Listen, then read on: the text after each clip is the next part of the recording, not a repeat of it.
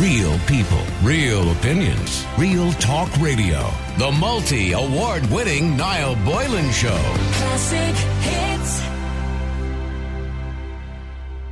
Should housing be a constitutional right? Well, a commission on housing is to be formally established in the next few weeks, and it will be responsible for drafting the wording that will go to the people in a referendum on the issue of the constitutional right to housing. We often hear this call being made there should be a right in the Constitution to housing. The Commission will also be tasked with examining the benefits of setting up a social housing regulator who would essentially oversee the provision of local authority accommodation and will also be responsible for devising long term housing policies and looking at areas such as security of tenure for tenants and also the issue of house prices. The Housing Minister, Darragh O'Brien, drafting a memo to underpin the establishment of the Commission, and that will be presented to Cabinet in the next fortnight. It's long been promised. The Programme for Government said that the Commission would examine standard sustainability and quality of life issues in the provision of housing. The government also long promising a referendum on the issue of housing which is expected to enshrine in the Constitution an individual's right to accommodation. What does it all really mean? Do you think that the right to housing should be enshrined in the Constitution? Should it be there, uh, you know, in terms of the same way that that everyone um, in this country has a right to education? Many people feel uh, face homelessness because of a variety of reasons you know, financial problems, uh, lack of available accommodation, vulture funds coming into the market. But is that the fault of government? Is it a case people need to not feel entitled to a house at all and just need to understand that owning a house is hard work and you need to work hard to keep it? Well, to thrash this issue out, I'm joined by Karl Deeter, financial analyst. Karl, thanks very much for joining me on the programme today. So we're again, it's one of these things that we've heard a lot about in the wider context of the debate over the housing crisis that we have in this country. We seem to have housing crises in this country of one type or another. Certainly, in my thirty odd years working as a journalist, I've been covering them on and off in different ways. Will uh, what, firstly, let's what what what do you see as uh, the question that might may be put to the people, and what would a constitutional right to housing mean anyway, if well, anything? I, I suppose the question, in my view, shouldn't be put to the people because it's a it's a, a nonsensical question. Uh, you know, trying to enshrine housing as a right within the constitution is a com- it, it's a complete distraction. So Uh, it's one know- of those. It's a red herring that's that's thrown around in the debate about how broken our housing system is. Is that what you're Yeah. what you're saying? I, I, absolutely. You see, the thing is, like every time that you feel you have a right, it doesn't mean it should therefore be enshrined in the Constitution. And equally, there's loads of rights that we have and that we know we have, and they're not in the Constitution. So, like, this is the thing. Like, writing something down on a page isn't going to build houses for people. A- And and really, what I think this is is is a way for the government to say, look, let the people have this choice, and then you know you can say, oh, I voted in favor of making housing right, so that's my contribution. Wear it like some kind of badge of honor.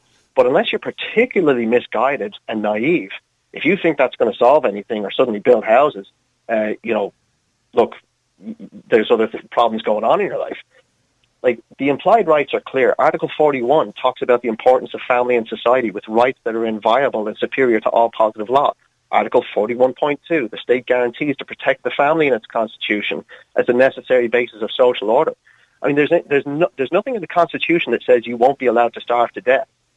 Uh, mm-hmm. So, and yet that doesn't happen. We don't have a constitutional right to food, despite our history of famines. We don't have a constitutional right to privacy, but no one thinks that your privacy isn't a, a, an inviolable right. So, you know, saying that this is somehow going to solve anything is it's completely wrong. And actually, what it does is, in one sense, it opens the door for the government to take anything that they want to do when it comes to housing and say, oh, but sure, like it's a constitutional right, so we were able to, you know, do this choice and it didn't work out, or it cost loads of money, or we made loads of mistake, or but because it was a right, we had to.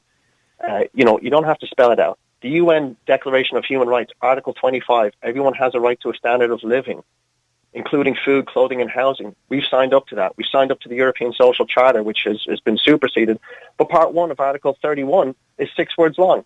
Everyone has a right to housing. And, and we're not just, like, the whole country doesn't run on the Irish Constitution. There's rules and, out there that and, well, absolutely, and I mean, you know, we, we, we defer to European laws regularly. Yeah, so so like I don't see why this is being brought forward. Really, what it is, and and, and let's just put this down into into its most basic parts. This is politicized housing, uh, and you have certain parties out there promoting this line as if they're the only ones who care about housing, and then others are trying to say, well, we care about it even more, so we're going to put it in the constitution. Won't change a damn thing. It is absolute naivety to think that this will end with any extra house being built Imagine the legal fiascos if, if someone says that they were denied their constitutional right to a house. You know, my son gets a bit older, he might say, Dad, I want to move out. Okay, well, get a job, go rent. Don't need to. Have a constitutional mm. right to a house. Mm. They'd have to. Rights don't come with a price tag of 300,000 euro. If you look at any, any of your basic rights, like your, your, your own personal right to life, the right that someone can't come along and kill you, the cost zero. So most of our inherent rights don't come with massive price tags. And at the end of the day, we heard on this programme, Karl, last week uh, from one of the charities that works in the homeless sector saying that, again, they'd become aware in recent days of uh, families presenting late at night to Dublin Garda stations because they had been turfed out of maybe their rental accommodation and had nowhere else to go. The emergency lines were, were, were closed this, even if it is voted into being by the people, is not going to help somebody like that in an emergency situation, is it? Absolutely not. I, and look, this is what I'm saying. The whole thing is a charade, and actually, what it does is it dehumanizes the, the real cold face, flesh and blood people who are in those situations, and turns it into some logical constitutional thing that can help middle class people, mostly who are housed and have a home, to feel good about themselves because they voted in favor of it. Like, like you're, you're being you're being sold a pup on this right from the very start and, and, and to think that you know the, the Constitution has anything to do with this, it's just so far away from reality that you would actually have to like. I'd question your sanity if you think that this is the way to solve the problem. And you think it's just pure politics? It's so that the, the people in power can turn around and say, well, we tackled this issue, we took it very seriously, so much so that we actually put it to the people and enshrined it. Yeah. You know, this this is not like, you know, something that is is is, is a pressing issue like marriage equality or the eighth. You know, this is not. It's a pressing issue, but the constitution is where isn't where the, problem, where is. The problem is. What about and, and then? What about this social housing regulator that Darragh O'Brien, um, the commission is, is that, that, are setting up the wording for the referendum, are also being tasked with examining the benefits of the establishment of a social housing regulator? Is that a move in the right direction? Hard to tell. You see, I mean, the weird thing is, is that most social housing either de facto comes from the state or is supported through what are state-funded uh, mechanisms. So, if the government need a, a regulator to regulate the government, like who's in charge in that scenario? I don't. I don't. Um, well, we saw how it went when there was a lack of regulation. Well, yeah, but the, the, the, the, lack of, when you talk about lack of regulation, I assume you're alluding to the financial crisis, and mm-hmm. that kind of happened more within um, within the financial system, which actually did have a regulator, by the way, from day one. Yes, so it wasn't yeah. it wasn't as if, as if they lacked the, the oversight, mm-hmm. and in fact, regulators drove the financial crisis. Conversation for another day. Mm-hmm.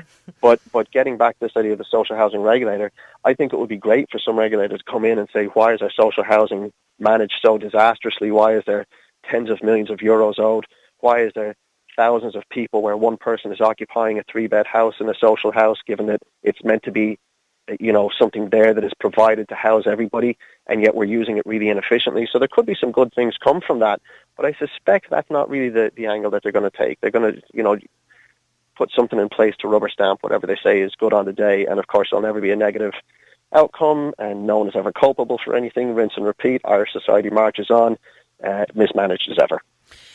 And also, you know, I mean, there's there's no doubt about it. There is a, a, huge problem over the over the, the issue of, of social housing. Uh, but also then wrapped up in that, and it's always an and in the middle of the two words, is affordable housing. And, yeah. and, we're in a situation now where you know, we were discussing it in the office today.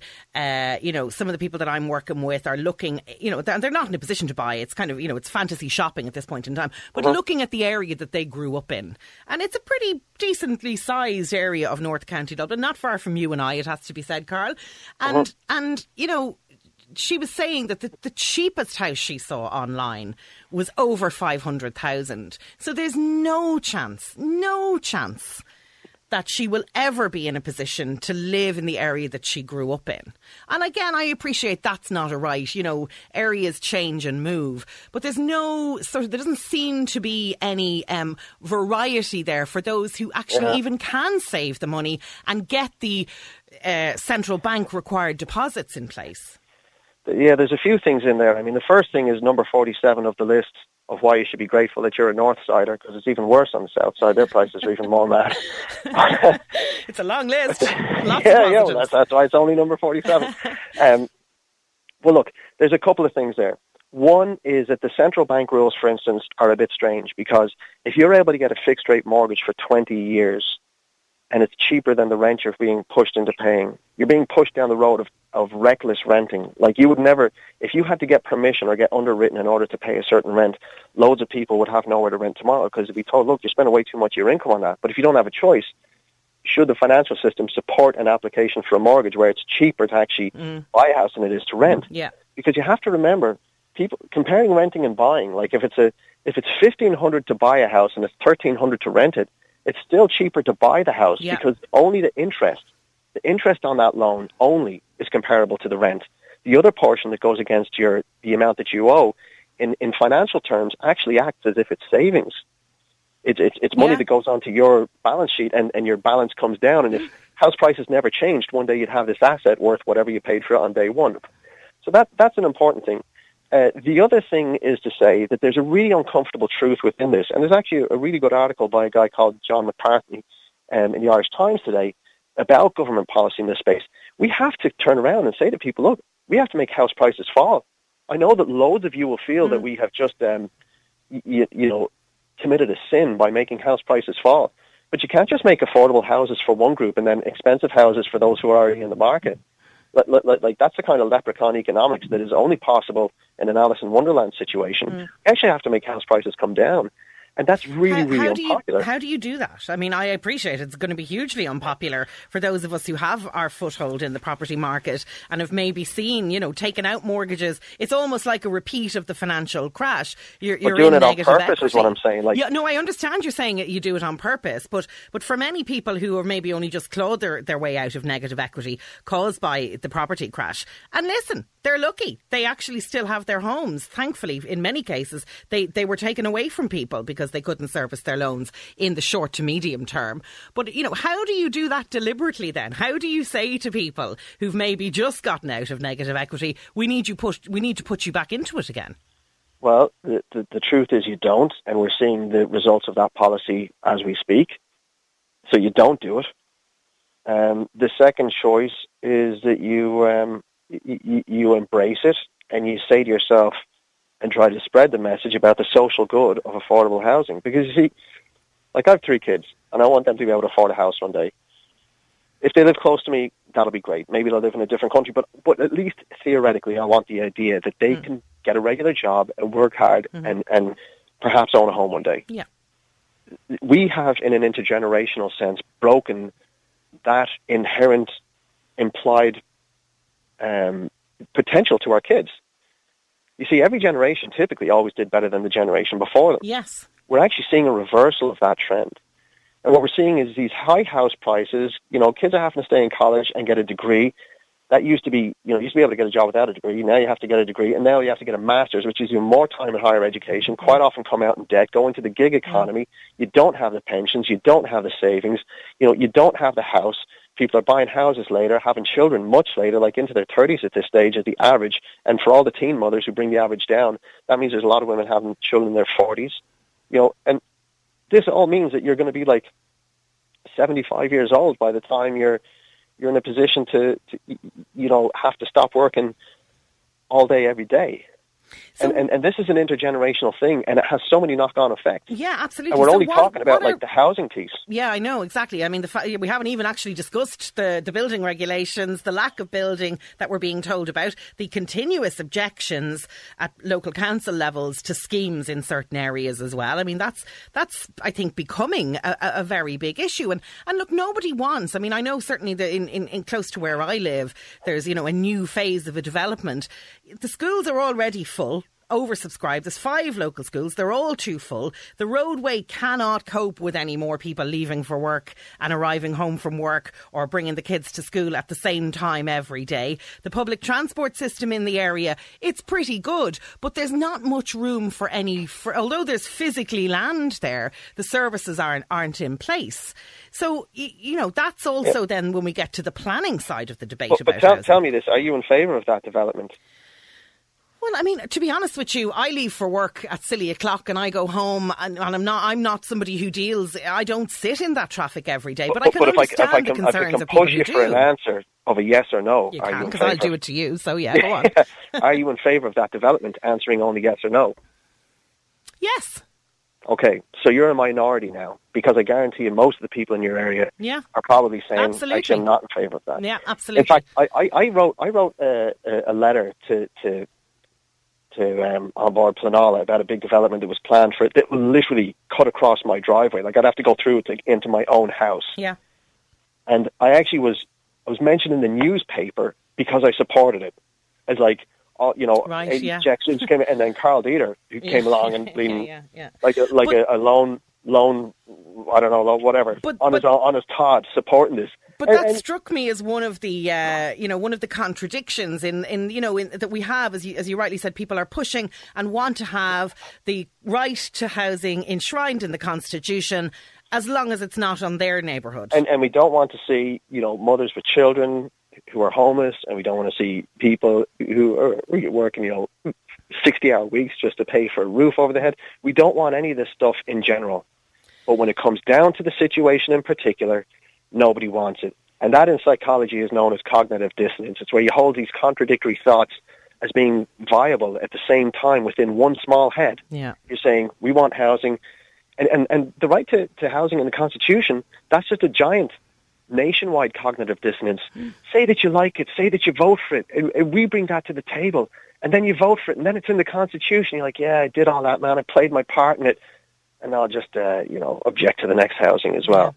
Um, But maybe, maybe, maybe it'll actually be a giant trick. Maybe the government are, are so smart and so bright and so well managed that they'll say, "Yeah, you can't object anymore because it's a constitutional right. So your your So you capacity can, to refuse yeah, is okay. gone." You know. Well, maybe, maybe if that was one of the knock-on effects, you could see that maybe there was something concrete about it. So, what would you fix if you were housing minister tomorrow? What would you fix? What would you do? What sort of were the top three steps you would take to try and alleviate the fact that there are people who are paying far more money than they can afford, and that in actual fact taxpayers are, are stumping it up because in HAP payments to top up completely crazy rents that you Yeah. could actually be paying two mortgages with in some cases, you know, and that the fact that we don't have uh, wide scale building development proceedings, certainly not for social housing. Yeah, I suppose rather than look at a right to housing, I would say you've got a right to build.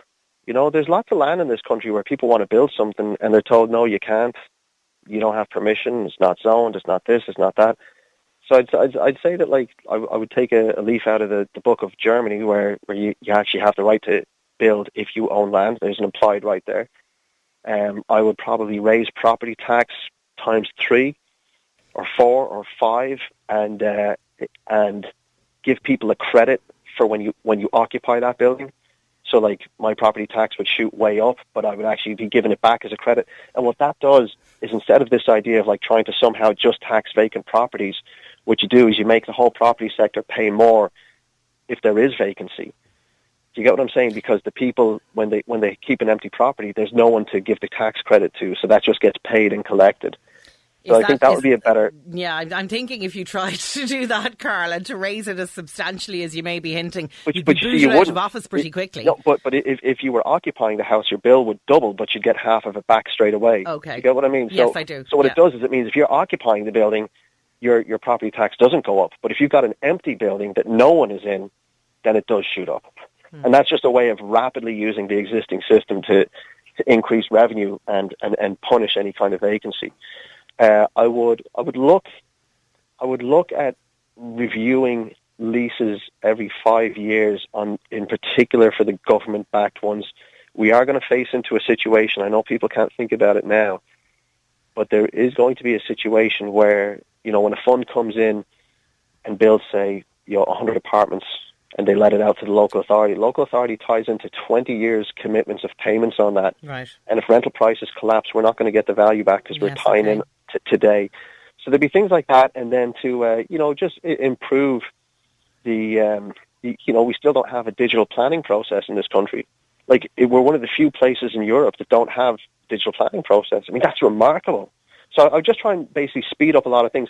It's really unpopular to say it, but most of the housing ministers are actually trying pretty hard. And if someone says, "Oh, well, that housing minister was no good," you're missing the point. The whole team, nearly 99% of the team that are around a housing minister are the same people today that they were four years ago. So, like, pointing only at the politician is a, is Yeah. a bit of a, it's a weird one. I never understood it because people don't actually understand what, what happens in there. But the, um, you know, try to, trying to make things possible so that where housing is needed, it can occur without having to take five years in court cases would be a big step in the right direction. And just on the issue that you touched on earlier on in terms of mortgages and the central bank rules, which are pretty prescriptive, really, I think. Should there Totally be prescriptive, yeah. should there be a case that you know, and I appreciate the central bank. They're an, an independent entity. They work outside of the arm and reach of government, it, which I think is, you know, generally speaking, a good thing. But, but you know, if you if if they're going to say, okay, you can only borrow so much, but that they should give cognizance, as you said, to the amount that you're actually paying in rent in the real world. you know, should and does are always two very distant cousins from each other. Um, you know, they actually tried on the, the, the kind of the two-sided prevention in New Zealand, where our current central bank governor comes from. He right. wasn't in the central bank there, but they got rid of it because they realized it was a crap idea. We embraced it. Have seen that it, it didn't like the whole. Like, here's the thing: central bank will always say like, "Oh, we never said it would control house prices." Yet when house prices don't rise, they say this is also part of because of our prudent policy that you know is working so well. But it hasn't controlled house prices. You know, house prices damn near doubled mm. most places. You know, the the, the, the, the the housing crisis this time is not being driven by people borrowing too much, but it's still there. So I mean, anything that they're trying to say is, is nonsensical. And on an individual balance sheet per, per side of things, or or you know your, your your financial position, you've got people who fine they might not they might not have borrowed too much, but they're paying even more than if they took out one of these jumbo mortgages from back during the boom. And Yeah. and how much, like, and not only that, but as they pay that rent, like like the landlord does okay, but the individual doesn't have that savings effect I spoke about earlier, where if you borrow money for a house, you know, you eventually own that house, and, and, and it, it, it stands to you as a, as a giant financial asset. So what they've basically done is disconnected an entire generation from one of the most important routes to wealth. Um, I saw you comment on something I, I did a while ago you that. just made me think of it there as well. Just as as our wrap up when we're talking about wealth, and we'll end it on that. You, I hadn't seen you say this, but you were on the late late apparently a couple of years ago. What were your was it three key routes to wealth? Well, the three key routes to wealth are get an education. Everyone understands that, and like we're all told that's great, and we embrace it. Mm-hmm. But the other two are not so obvious, and and and one of them is to actually own a house and and pay for it outright. So you get rid of all future housing, well, the majority of all future housing costs, and you acquire a giant financial asset. And the third one is to get into a sustainable relationship and stay in it, because the wealth effect of that is that you'll have seventy seven percent more money. And one of the biggest predictors, actually, of poverty, certainly for children, is uh, is marital breakup or, or you know parental unit breakup. So there was there's things like that that are, are huge, but no one teaches you like stay in a relationship once you commit to it. Um, we we have an obsession with property, which takes care of the second one, and nationally we all agree with with Yeah. um, education. So it was just it was one of those things that like there's these little things that, that are tried and tr- tested and effective, but we don't really talk about it. But get married anyway, he says. That's the advice among many of the great pieces of advice that we get from financial analyst Karl Deeter. Thanks for joining us on the programme today. So, where do you think? Are you with Karl? Do you think this is ridiculous, that it's pointless, that there's no point in having a right to constitution enshrined in the Constitution? It's not going to make any difference if you are in need of a home. It's not going to lay a brick for you. Um, or do you think that it is something that is important and that it's established there as a right in the Constitution? Let us know what you think. 087 0008. We want your views on whether you think that the right to housing should go to the people and should be uh, uh, enshrined as a right in the Constitution, or is it a load of nonsense and a bit of a smokescreen? Peter, thanks for joining us on the programme today. Where are you? You are involved in the Dublin Renters Union. Do you think this is just, you know, nonsense? It's talk. It's talk to be seen to be acting to solve the housing crisis.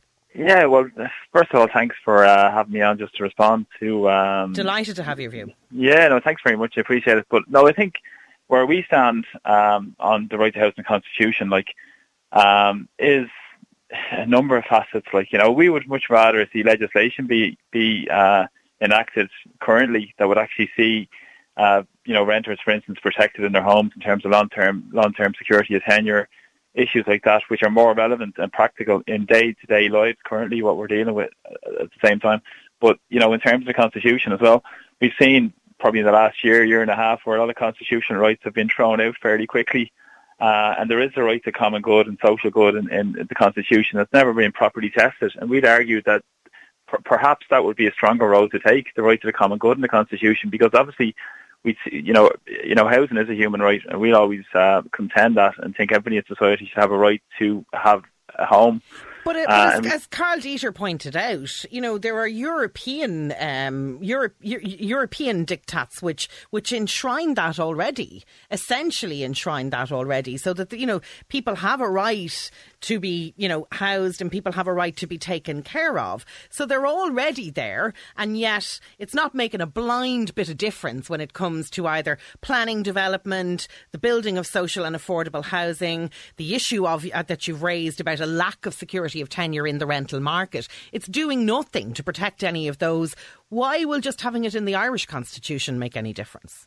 Well, it's, it's interesting. I, I, like as I said to you uh, originally when you made when you asked me your question, first of all, I said legislation is, is far more important. I think proper security for tenants, as I said, uh, which is enshrined in legislation, is, is I think far more important. I think than rather, uh, you know, there is a universal declaration of human rights, and not just you know there's other issues where the right to housing is there enshrined in them and stuff as well. But as I said, there is a right to the common good in the Constitution. And if you can take that, for instance, during uh, the pandemic, for instance, when there was a moratorium put on evictions, these were issues yeah. that the government said previously that these were unconstitutional, and soon they became, um, you know, uh, serious measures that they, that they could that they could uh, put through when we were uh, struggling as well. Like you know, so I think at the same time, and that's that's quickly eroded. Then when you know when the so-called uh, pandemic lifts. Like, yeah, you know, and I mean, there were uh, actually figures in the papers this morning about the number of evictions, and it was sharp, and it started literally in January and has continued right through to the third quarter of this year. Uh, most of the, the landlords, according to the piece in the paper this morning, citing reasons that either they were selling the property, because obviously property prices have risen hugely, um, and there's a shortage, and, and there's, you know, houses are selling very quickly, or that they or family members now wanted to move back into them themselves. But that doesn't help you if you've been living in a house for three years or five years or six months. No, well, absolutely. Well, the facts are 70% of people coming into homelessness or forced into homelessness are coming from the insecure private rental sector. And we all know it's down to government policy that haven't built public housing and have forced people into insecure accommodation and currently are given over 500 million euro this year to private landlords for housing assistance payment yeah. instead of directing that money into building sustainable public housing where it's universal and open to people. And these are things that we've been contending. But I think what's really more important is that the issue is that 70%, 60 to 70% of those tenants that come into homelessness are because of reasons like uh, sale of property. And this is stuff that it, it, it, it's sacrosanct in the Constitution, for instance, the right to own the property and have an of the property. But as I said previously, there is a right to the common good in the Constitution and social good. So it's up to, for instance, uh, you know, barristers and stuff and judges as well to contend on the what what rights are more important for people. And unfortunately, we have a system in Ireland where property rights are sacrosanct and the you know a right to a house and a right to a home isn't seen as anything uh, relevant for anybody. There's no actually right to proper right to housing in, in in Ireland whatsoever. But I think what's as I said, my original point was legislation is something that's far more relevant and far more important. And why do you think, therefore, then, Peter, that you know, and, and legislation is easier to achieve in my, to my mind, than a constitutional referendum. You know, it's a case of debating the legislation, somebody putting forward a bill, it being debated in the Dáil, if needs be, by a committee, and then it's voted on and it's signed by the president. It's a process that could take um, weeks in actual fact. And, and in some cases where there's been a need to get legislation, I mean, two that spring to mind was when um, uh, statutory rape was struck down, and yeah. the other one was when, for a period of was it 24 or 48 hours, head shop drugs became legal. You know, yeah. legislation can be pushed through really, really quickly. Well, absolutely, and that's what we've always been contending for. And like the, the previous uh, uh, Oireachtas uh, housing committee uh, all agreed this was a cross-party agreement on um, ending, you know, the sale of property or vacant possession being used as a reason for evictions. And as I mentioned, that's the number one reason for evictions from the private rented sector. Uh, and that was previously agreed. And then that hasn't been forced through or, or enacted upon.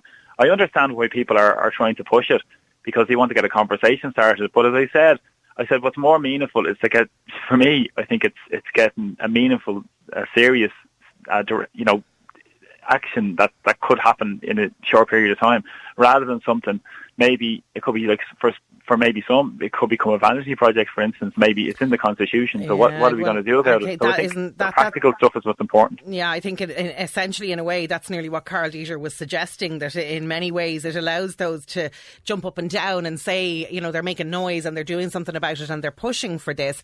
Um, Alan thanks for joining us on the Niall Boylan show on Ireland's Classic Hits. Do you think that it should be enshrined as a right in the constitution or do you think it's a bit of a red herring and a bit of a smokescreen Tara, can I have um, can I have two two free semi one in Dublin and one in Salthill, if possible, just close to the to the beach. You don't mind? Well, do you know what? You can have that if you work for it, and that you if you fill if you fulfil no, no. all the central bank criteria, no, but you have to work for it. No, no, I, I don't think that's not the impression they're given. You don't have to work for that. That's what they're heading with this. This, this is nonsense again. This is more political stunts done for a few votes. Look, we're trying to do something here. Look at us. We're working hard. This is just utter nonsense and should not be put into the Constitution. It's absolutely ridiculous. If you want something, you work for, you contribute. Yes, house prices are too high and that needs to be tackled. But then are you saying, are you, yeah, but are, are you saying, Alan, then, and in a simplistic way, are you saying then that people who, for whatever reason, don't work or can't work, uh, should have to live their life in a potentially insecure situation where they're moving from one rented accommodation to the next, to the next, to the next, and that they have, you know, we just need to forget about them. If you're laissez faire, survival of the fittest, if you can't work and if you can't pay your own way, good luck. All right, you, you, so you, you've done two, two things there can't work and don't work, and you, there's a third one won't work. Massive problem. So we have all these people in this country, right? We have massive work short, massive shortage across retail, everything for people looking for staff. There's plenty of people in this country out of work, but yet they won't put their hands up to work. Yeah, but I mean, there's some people who, for example, can't work because maybe they don't have adequate childcare, no or the job that they do won't pay for adequate childcare. Yeah, so I've no problem with people who can't work, disabilities and whatever it may be, right? People do fall in hard times. That happens, right? And we need to look after those people. But someone who doesn't contribute then shouldn't be given a free semi just just for sake of one because they're entitled to one because it says in the constitution. I don't right? think, yeah. but I, I don't think. I, I, to be fair, you know, and I know that that's you know it's a very it's easy sometimes to take a simplistic view to things, but but I don't think that's the way it this would work. I don't think that's the way the government I, even know, envisages I, it would work. I personally know someone who actually got themselves fired from a job because it meant they would actually get a three bed or they would actually get a house free social welfare, social welfare through social welfare they purposely got themselves sacked in order to get a house. Yeah, but then so, we have people on housing lists that can't get houses. We've people living in hotels in really cramped, horrific conditions yeah, for their families. We've people living in, you know, in, in these you know family accommodation units where they're sharing uh, kitchens and, and bathrooms yeah, and in some cases. Should be living there because there needs to be a full review, right, of every social uh, house in the country. Who's in it? Are the people working? Is it a husband and wife? Is it a partner and girlfriend or whatever it may be? Are the game in the system. I've no problem with someone who can't afford right, who's in a social social housing right, but if they can afford to pay a bit more rent than what they're currently paying, well, then they should pay it and be upfront about it. What we do in this country is we continuously penalise people. All about penalising people the whole time. You pay something, you're penalised for more. That's the way this country works. It's not. We don't change minds. We we tax people. That's what we do. And this is just more nonsense from politicians who will, in, in a couple of years' time, when they're going to be re-elected, will say, oh, we've done something about the housing, we put it into the Constitution. Mm. It's just nonsense. Uh, and in and in real terms, not a single house will have been built. What do you think? Do you agree with Alan that you know just because you know you're not going to get up off your arse and go and work for it, or if, you know, look after people who genuinely and really are in need of it. Do a root and branch investigation of all the social housing stock in the country, or, or are you more with Peter? This is a bit of a, a bit of a, an issue over the Constitution. It may be welcome, a constitutional amendment, but in actual fact, they could pass a law in a day or two and it would have much more effect. Tara Duggan in for Niall today. Robbie, where are you on this debate? Do you think we should have a right to housing in the Constitution or is it just a load of stuff and nonsense that's not going to make a difference? Yeah, I, I suppose when the, when the wording of it comes out, people will probably be a lot more clear on it. But to be honest with you, I think it is kind of a it's a piecemeal kind of thing. I think what they really need to do is actually carry out the housing policy that they have. And if they do that, you'll find that people really would be in a better place because they need to build a lot more houses. Now, um, from my job, I know of a lot of houses coming on board, and there is, especially in South Dublin County Council area, say Tallaght and Lucan and Clondalkin, there would be a lot of affordable and social housing stock coming on board over the next couple of years, and substantial amounts to be honest with you, you know. But um, but here's, but, but, here's Sorry, the thing, yeah. Robbie, and I don't mean to interrupt you, but here's the thing. While we're waiting that couple of years, and I actually happen to personally know people who are look first time buyers who are personally trying to buy in that area right now. And yeah. they're being priced out and priced out, and the prices are going up and up and up and up and up, and yeah. it actually just pushes out the problem and it makes it worse in the medium to long term. Well, in the medium, it certainly does. In the long term, hopefully they're going to get it right because over the next decade, there's going to be a lot of building in Ireland. That that's going to be kind of like a. I'm not going to say it's going to be like Celtic Tiger um, limited building, Jeez, but there's going to be a lot don't, of. Don't wish that on that on us again. No, but there is there is going to be a lot of houses being built, and unfortunately, houses just don't grow like plants. You know, they they take time and with the planning permission and so on. And part of the reason being is that some people object against yeah. planning, but there is, but there is, there is a lot of housing coming on board.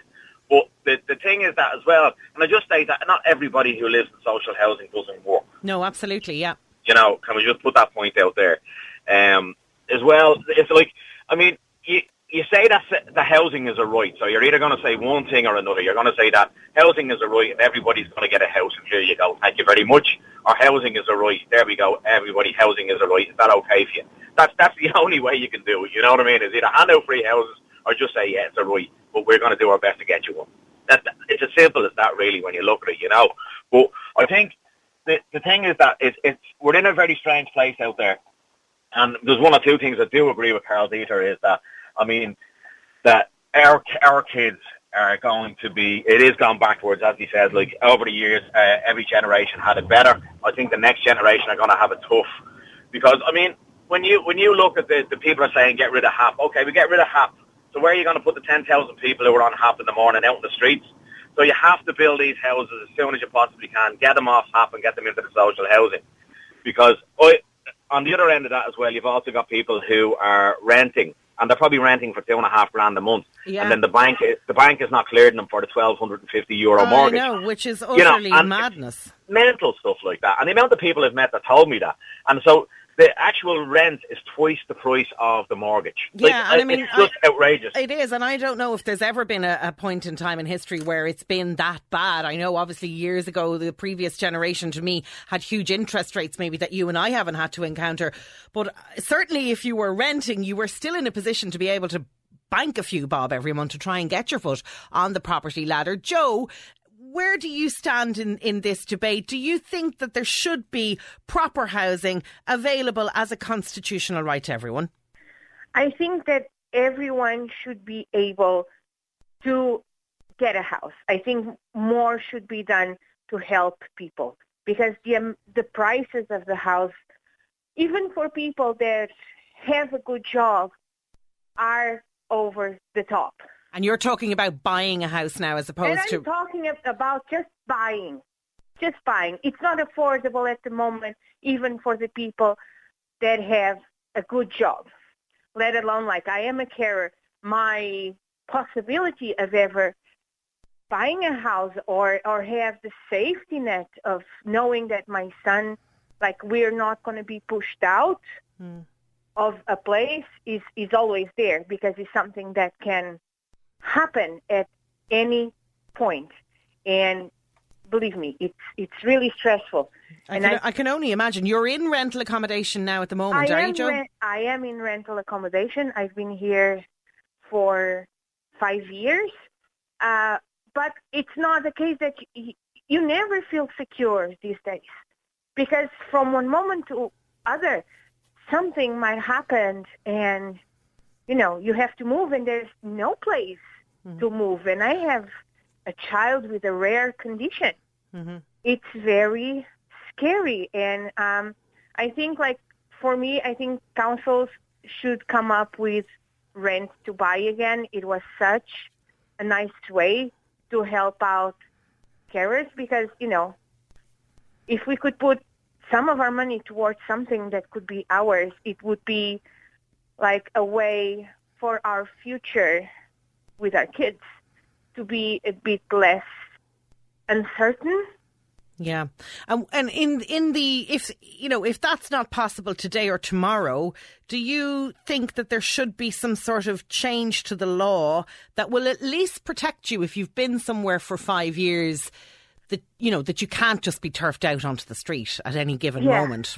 Yes, that would be amazing because it's it's a fear that I always have on top of all the other stress that I have Yeah. uh, because being a carer, you know, we earn very little. Uh, we're always forgotten by society in every turn, in every way.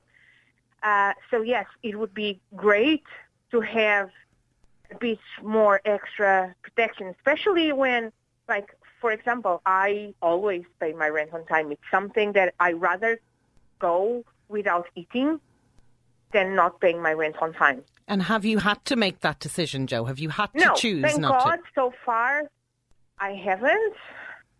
But I'm always super conscious that I want to pay rent on time. I want to have everything right. I don't want to give my landlord any reason to want to put me out.